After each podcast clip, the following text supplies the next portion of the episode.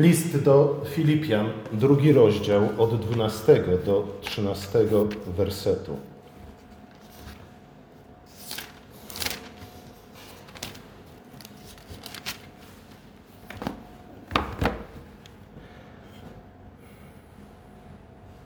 Dlatego, moi umiłowani, tak jak zawsze byliście posłuszni, nie tylko w mojej obecności, ale jeszcze bardziej teraz pod moją nieobecność, z bojaźnią i drżeniem zbawienie swoje sprawujcie.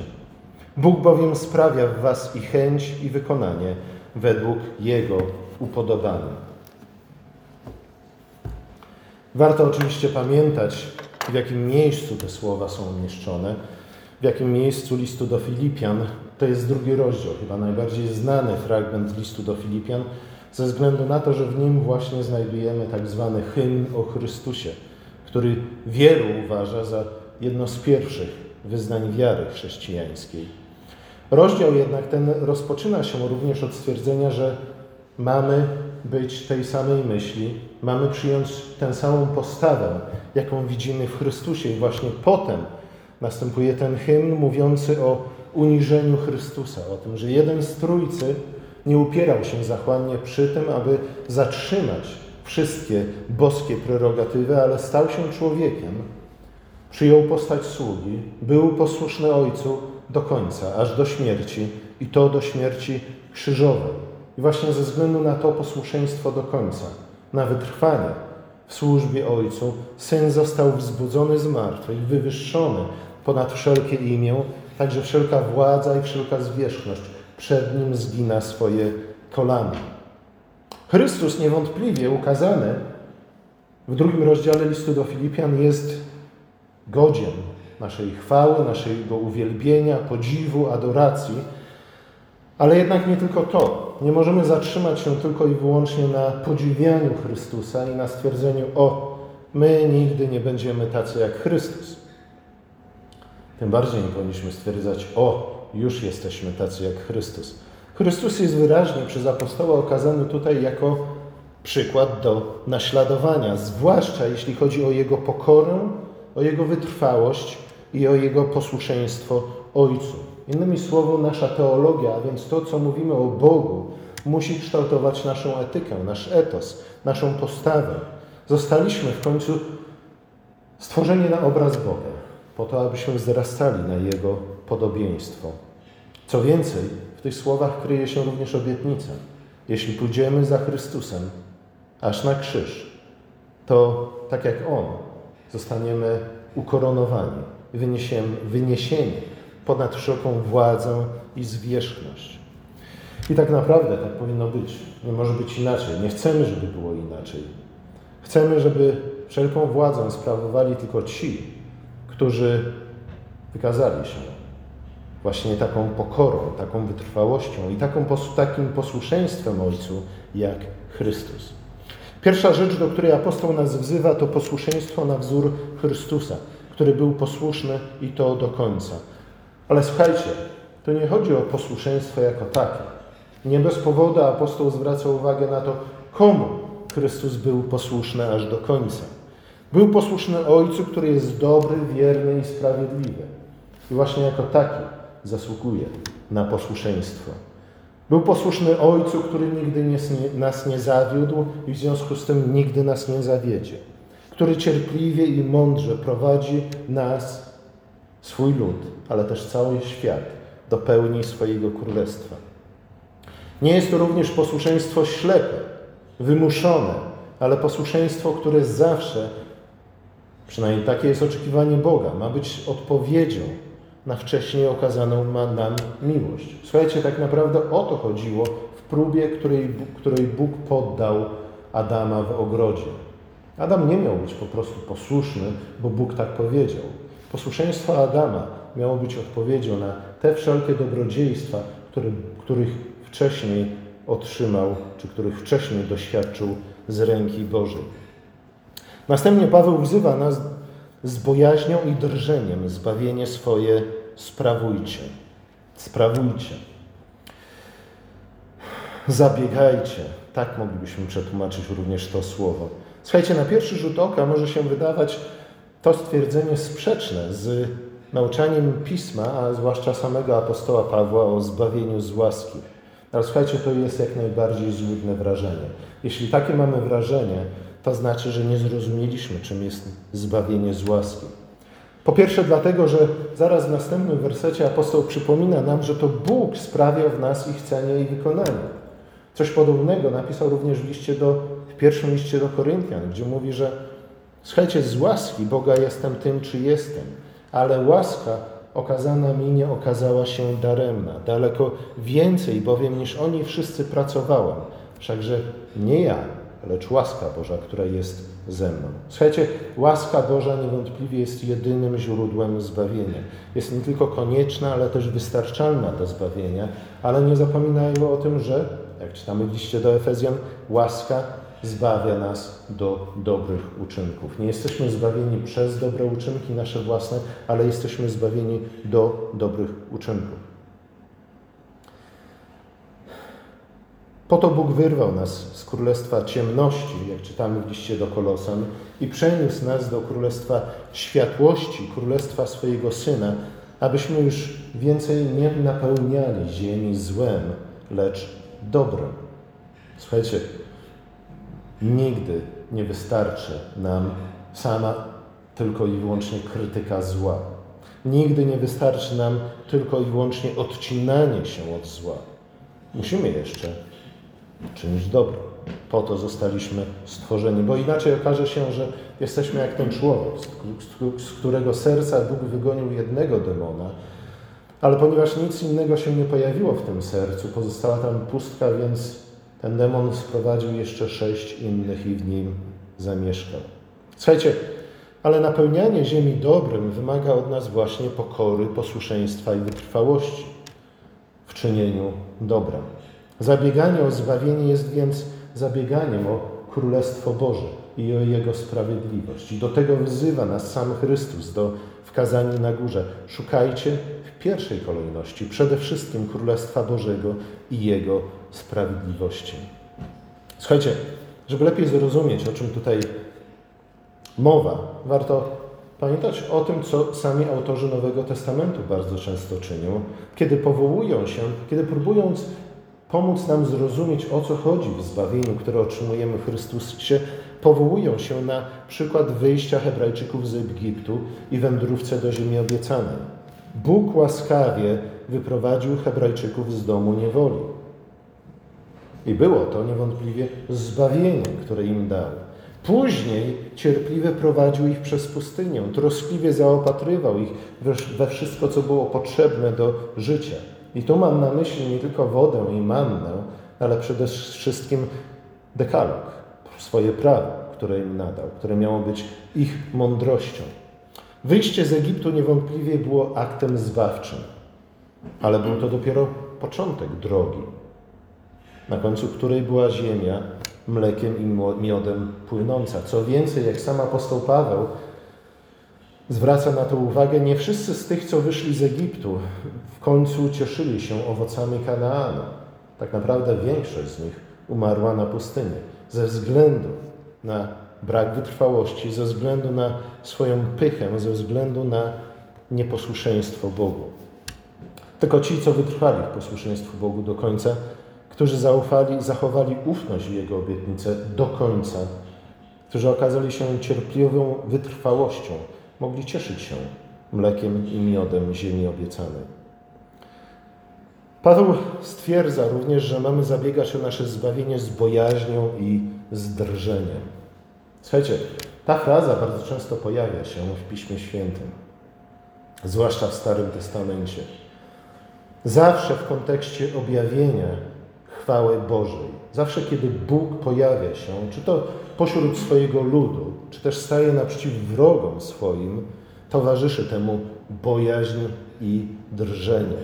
Bojaźń i drżenie, które z jednej strony paraliżują wrogów Boga w ich niecnych zamysłach, ale które też z drugiej strony pokrzepiają i motywują lud Boży do czynienia dobra. Bojaźń Boża jest początkiem mądrości, jak wielokrotnie Pismo nam o tym przypomina. Bojaźń jest między innymi pokornym rozpoznaniem, że sami z siebie możemy tylko psuć, niszczyć i siać chaos. Do tego jesteśmy zdolni od pierwszej chwili naszego życia.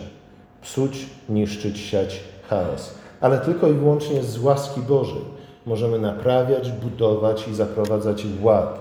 Najpierw w swoim życiu, a potem wokół siebie. Bojaźń Boża przypomina nam również, co jest alternatywą dla czynienia dobra, dla napełniania ziemi poznaniem i chwałą Stwórcy. Ten obraz, ta alternatywa ziemi zniszczonej poprzez ludzką złość, chciwość, arogancję, pychę, powinno nas dodatkowo dopingować do czynienia dobra. Bo znów nie ma innej alternatywy. Albo dążymy do nieba, albo zabiegamy o sprawiedliwość Królestwa Bożego, albo czynimy coś przeciwnego. Słuchajcie, końcówka 13 wersetu zwykle jest pomijana przy jego interpretacji, a co najwyżej traktowana po macoszemu. Zwykle tłumaczy się te słowa następująco: według upodobania Jego woli.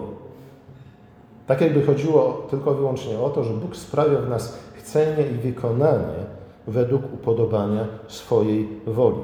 I traktuje się te słowa jako typową dla apostoła frazę, który bardzo lubi podkreślać na każdym niemalże miejscu, że cokolwiek się dzieje, dzieje się według woli Boga. I słuchajcie, zapewne tak jest. Ale zdaje się, że w tych słowach kryje się coś jeszcze. Po pierwsze, dlatego, że w tekście oryginalnym nie pojawia się słowo Jego. Więc mamy tak naprawdę tylko i wyłącznie stwierdzenie, że mamy Bóg sprawia w nas chcenie i wykonanie według dobrej woli. Ponadto słowo wola greckie, eudokia, którą posługuje się tutaj apostoł, jest bardzo ciekawym słowem, ze względu na to, że ono nie występuje w greckim języku oryginalnie. Zostało ono wymyślone przez tłumaczy Starego Testamentu z hebrajskiego na grekę, po to, aby oddać hebrajskie słowo racon, które oznacza właśnie dobrą wolę, czy też przychylność. A zatem ten trzynasty werset mógłby się przetłumaczyć następująco. Bóg bowiem jest tym, który sprawia w was pragnienie i działanie według dobrej woli. A zatem to nasze pragnienia i nasze działania mają być działaniami pragnieniami według dobrej woli. I z jednej strony oczywiście chodzi tu o dobrą wolę Boga, o Jego przychylność względem nas, ale z drugiej strony chodzi właśnie o to, że będąc stworzeni na obraz Boga, będąc w Chrystusie odnowieni na obraz Boga, my również mamy być ludźmi dobrej woli. Bo w takich, jak czytamy w Piśmie, Bóg ma upodobanie.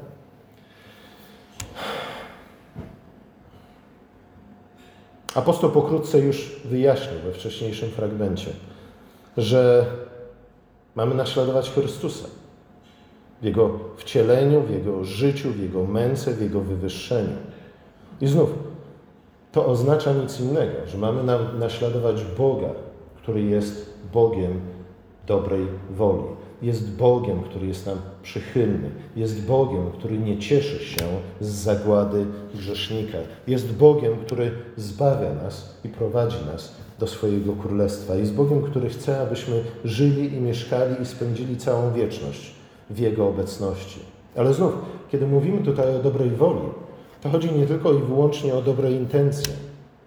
Słuchajcie, to jest jeden z naszych głównych problemów, że zazwyczaj zaspokajamy się naszymi dobrymi intencjami, które niestety rodzą bardzo często bardzo wiele złych skutków. Zwykle myślimy o sobie jako w gruncie rzeczy ludziach dobrych. Słuchajcie, ja wiem, że zapewne każdy z nas by przyznał, że tak, jestem grzesznikiem, tak, niewątpliwie poczyłem się w grzechu i tak dalej, i tak dalej, ale zwykle myślimy jednak o sobie jako o ludziach dobrych którzy może z pewnym zawahaniem, ale jednak w końcu stanęliby po stronie prawdy i sprawiedliwości, nawet gdyby nam groziły za to pewne niemiłe konsekwencje. Myślimy o sobie jako o ludziach dobrej woli, jako o ludziach dobrych intencji, jako o ludziach, którzy, których emocjonalne reakcje zawsze są słuszne i prawdziwe. Słuchajcie, no tak niestety jesteśmy skonstruowani i to jest często dla nas pułapką. Coś nas pociąga, więc uważamy to za dobre. Coś nas odpycha, więc uważamy to za złe. Ale skąd wiemy, że nasze emocjonalne reakcje, nasze instynktowne reakcje są słuszne i dobre? Gdyby tak było, to rzeczywiście należałoby nowonarodzone dzieci pozostawić ich całkowitej, pozostawić w całkowitej swobodzie rozwoju, nie stawiając im żadnych granic, barier, nie kierując ich w żaden sposób w ich życiu, tylko pozwolić im się rozwijać, rozwijać swój potencjał. Słuchajcie, takie myślenie zwykle jest wynikiem nieporozumienia, złudzenia, że to, czego pragniemy, jest z definicji dobre, a to, co nas odpycha, jest z definicji złe. Ale słuchajcie, jeśli tak czynimy, to znaczy, że tak naprawdę stawiamy się w roli Pana Boga. Jeśli tak czynimy, to stawiamy nasze reakcje emocjonalne powyżej dekalogu, który Bóg nam dał i który ma być źródłem naszej mądrości, który ma okiełznać nasze emocjonalne reakcje. Dla wielu jest to założenie, którego wręcz nawet nie trzeba udowadniać. Jest to aksjomat, który przyjmujemy jako prawdziwy i słuszny. I słuchajcie, jest to założenie miłe i przyjemne. Daje nam bowiem poczucie wyższości moralnej i pozwala ferować wyroki według własnego uznania, a tak naprawdę według własnych odczuć. Lubimy czuć się jako ludzie, którzy stoją na wyższym poziomie etycznym. To sprawia, że czujemy się lepiej i to pozwala nam właśnie, według naszych reakcji emocjonalnych, które ubieramy bardzo często w jakieś cytaty z Pisma Świętego, wyroki, jakbyśmy byli samym Panem Bogiem. My jesteśmy tymi dobrymi, a każdy, kto ma inne odczucia niż my, jest zły, godzien potępienia i w ogóle powinien spłonąć w piekle. Gdyby jednak tak było, to nie ukrzyżowalibyśmy Pana chwały. Prawda? Słuchajcie, prędzej czy później musimy wrócić do krzyża i to, co krzyż mówi o nas. Gdyby tak było, nie ukrzyżowalibyśmy Pana chwały, ale przyjęlibyśmy Go z radością. Słuchajcie, krzyż podważa takie pozbawione wszelkich podstaw samozadowolenie, które niestety jest często naszym udziałem. Może właśnie dlatego słowa z bojaźnią i z drżeniem powinniśmy rozszerzyć w ich znaczeniu i odnieść również do bojaźni i drżenia w obliczu zła, a przede wszystkim do bojaźni i drżenia wobec tego, do czego jesteśmy zdolni i co, jak zwykle postępujemy. Słuchajcie, Luther powiedział, cytat z Lutra z okazji niedzieli reformacyjnej, bardziej niż papieża i jego biskupów boję się samego siebie. Słuchajcie, dopóki nie jesteśmy w stanie powiedzieć tego szczerze, to znaczy, że tak naprawdę jeszcze niewiele zrozumieliśmy z tego, o co chodzi w Ewangelii, w zbawieniu i w ogóle. Bardziej niż papieża i jego biskupów boję się samego siebie. Posłuchajcie, na jakiej podstawie uważamy, że nigdy i w żadnych okolicznościach nie poszlibyśmy w ślady Kaina, Lameka, Nimroda, Lota, braci Józefa, Achaba itd., tak itd. Tak na jakiej podstawie uważamy, że nigdy nie zrobilibyśmy nic takiego jak Dawid, gdy wdał się z Batrzebą.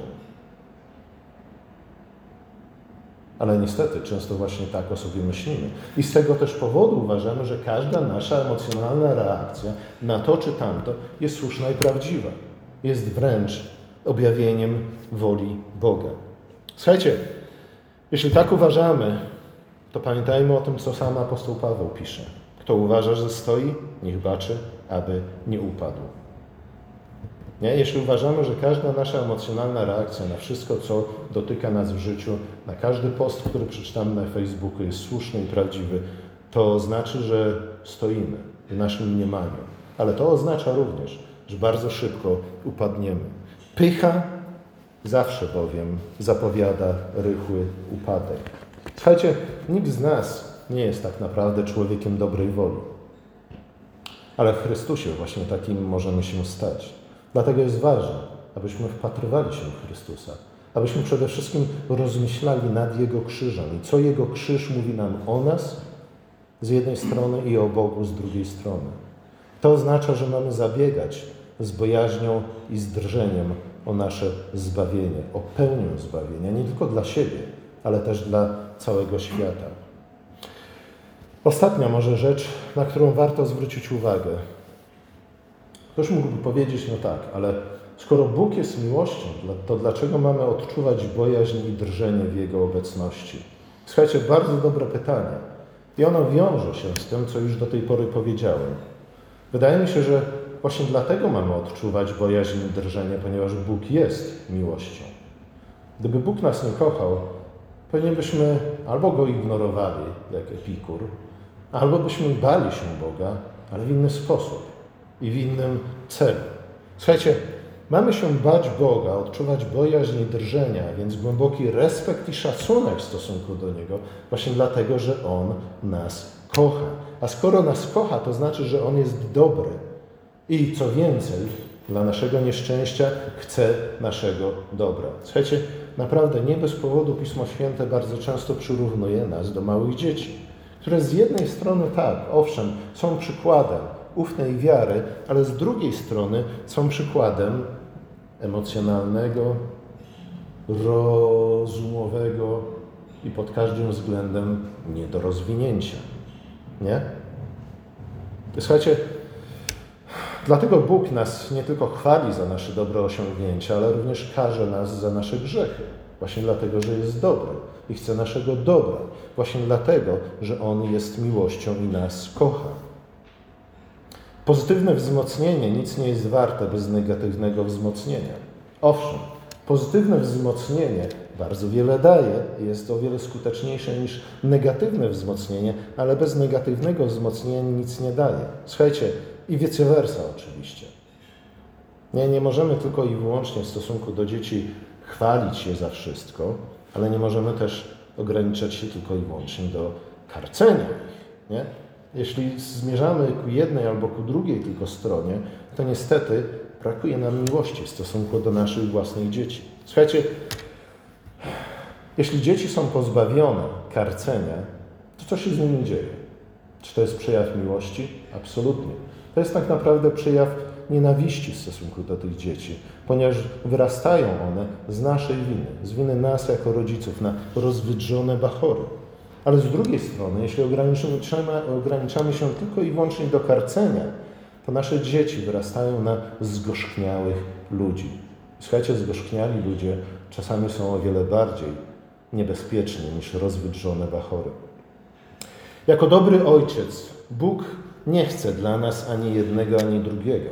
Chce, abyśmy stali się, doszli do pełni męskości, jaką widzimy w Chrystusie. To zarówno mężczyźni, jak i kobiety. Abyśmy stali się podobni do Niego, abyśmy byli tak jak On. Z jednej strony mamy więc dążyć do dobra, ale z drugiej strony musimy rozpoznać nieprzekraczalne granice i bariery, poza którymi czai się zło i zniszczenie, pożoga, a nawet okrucieństwo. Powinniśmy bać się skutków przekraczania tych granic i barier, które Bóg nam wyznacza, a które przede wszystkim zostały wyznaczone w dekalogu, w dziesięciu słowach, które Bóg nam dał. Powinniśmy bać się skutków ich przekraczania, co najmniej równie mocno, co pragnąć pomnażania dobra wokół siebie. Niestety z natury wszyscy jesteśmy egoistami.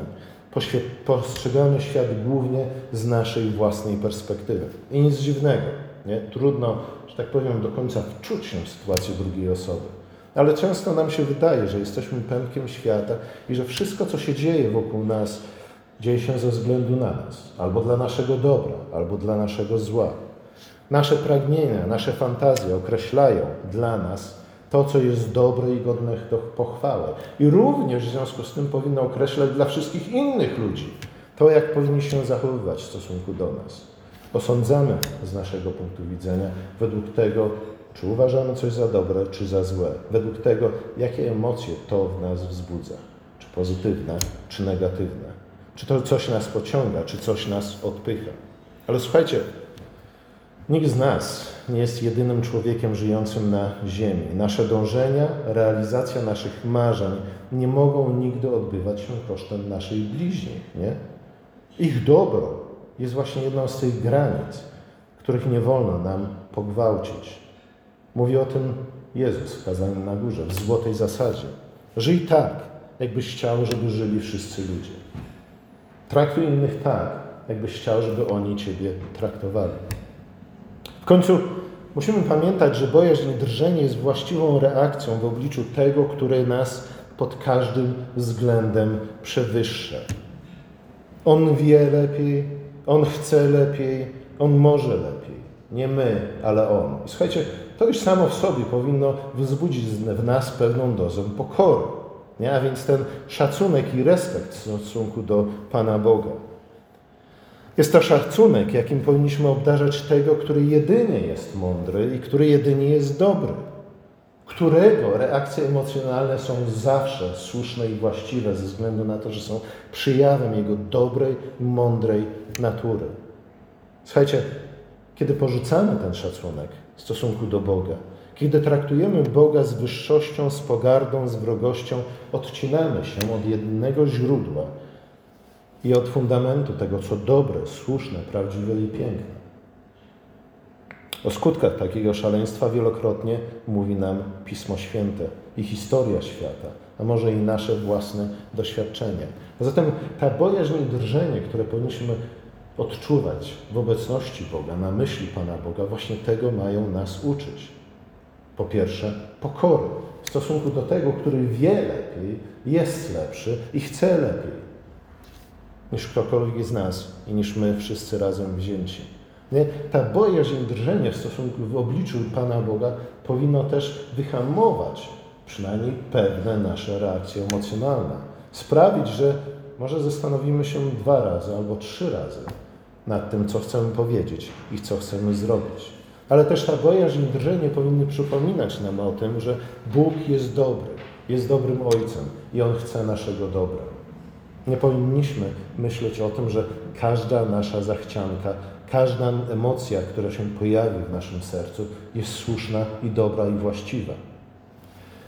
Bądźmy pokorni w obliczu wszechmogącego Boga, który jest mądry, który jest dobry i który nas kocha. Dążmy do tego, co na górze. Wzywa nas wielokrotnie Pismo Święte, a zatem naśladujmy tego, który mieszka w niebiosach. To znaczy, że musimy rozpoznać, gdzie jest góra i gdzie dół. Sami z siebie tego nie zrobimy. Słuchajcie, to tak jak człowiek, który znalazłby się w przestrzeni kosmicznej. Gdzie jest góra, gdzie dół? Nikt tego nie wie. Nie? Człowiek, w którego sercu jest brak bojaźni i drżenia w obliczu Boga, który jest dobry i który miłujący, jest miłujący, jest właśnie jak ten człowiek, który jest pozbawiony jakiegokolwiek punktu odniesienia w swoim życiu i dlatego sam siebie uważa za ten ostateczny punkt odniesienia, który jest miarą wszelkiego dobra, wszelkiej prawdy. Słuchajcie, sami z siebie nie jesteśmy w stanie określić, gdzie jest góra i gdzie dół, co jest dobre, a co złe. Potrzebujemy do tego Pana Boga, a zwłaszcza potrzebujemy Chrystusa ukrzyżowanego, jak wielokrotnie mówi o tym apostoł. Potrzebujemy, potrzebujemy miary, wzorca chwały, wzorca wielkości, dobra, piękna. I tym wzorcem jest Chrystus ukrzyżowany. Słuchajcie, wiele można było na ten temat mówić, ale gdyby Chrystus zachował się zachowywał się tak jak my, instynktownie się zachowujemy w naszym życiu. Gdyby Chrystus zachowywał się tak jak my w obliczu rzeczy, które go spotykają, to gdzie byśmy byli teraz, my wszyscy i cały świat? Gdyby Ojciec chciał spełnić wszystkie nasze zachcianki i fantazje, dziecięce, czy też z dzieci miała, kim bylibyśmy w naszym życiu? Na kogo byśmy wyrośli? Gdyby Duch umożliwił nam realizację wszystkich naszych dążeń i planów, jak wyglądałby świat. Słuchajcie, Pismo Święte jest pełne przykładów ludzi, których Bóg do jakiegoś stopnia, którym Bóg do jakiegoś stopnia pozwolił właśnie realizować swoje własne fantazje i zachcianki. I wiemy, w jaki sposób to się kończyło. Słuchajcie, bójmy się, drżyjmy przed Bogiem, ale również przed tym, do czego my sami jesteśmy zdolni za każdym razem, kiedy odchodzimy od Chrystusa. Przekonanie, że w żadnych okolicznościach nigdy nie stanąłbym po stronie zła. Nigdy nie opowiedziałbym się po stronie oprawców raczej, a nie ofiar. Że pod żadnym pozorem nie uległbym presji środowiska. że w żadnych warunkach nie przyłączyłby się do tłumu krzyczącego ukrzyżuj go, jeśli w ten sposób myślimy, jeśli w naszych sercach jest takie przekonanie, to tym bardziej bójmy się i drżyjmy, ze względu na to, że nic dobrego z tego nie wyniknie. Amen.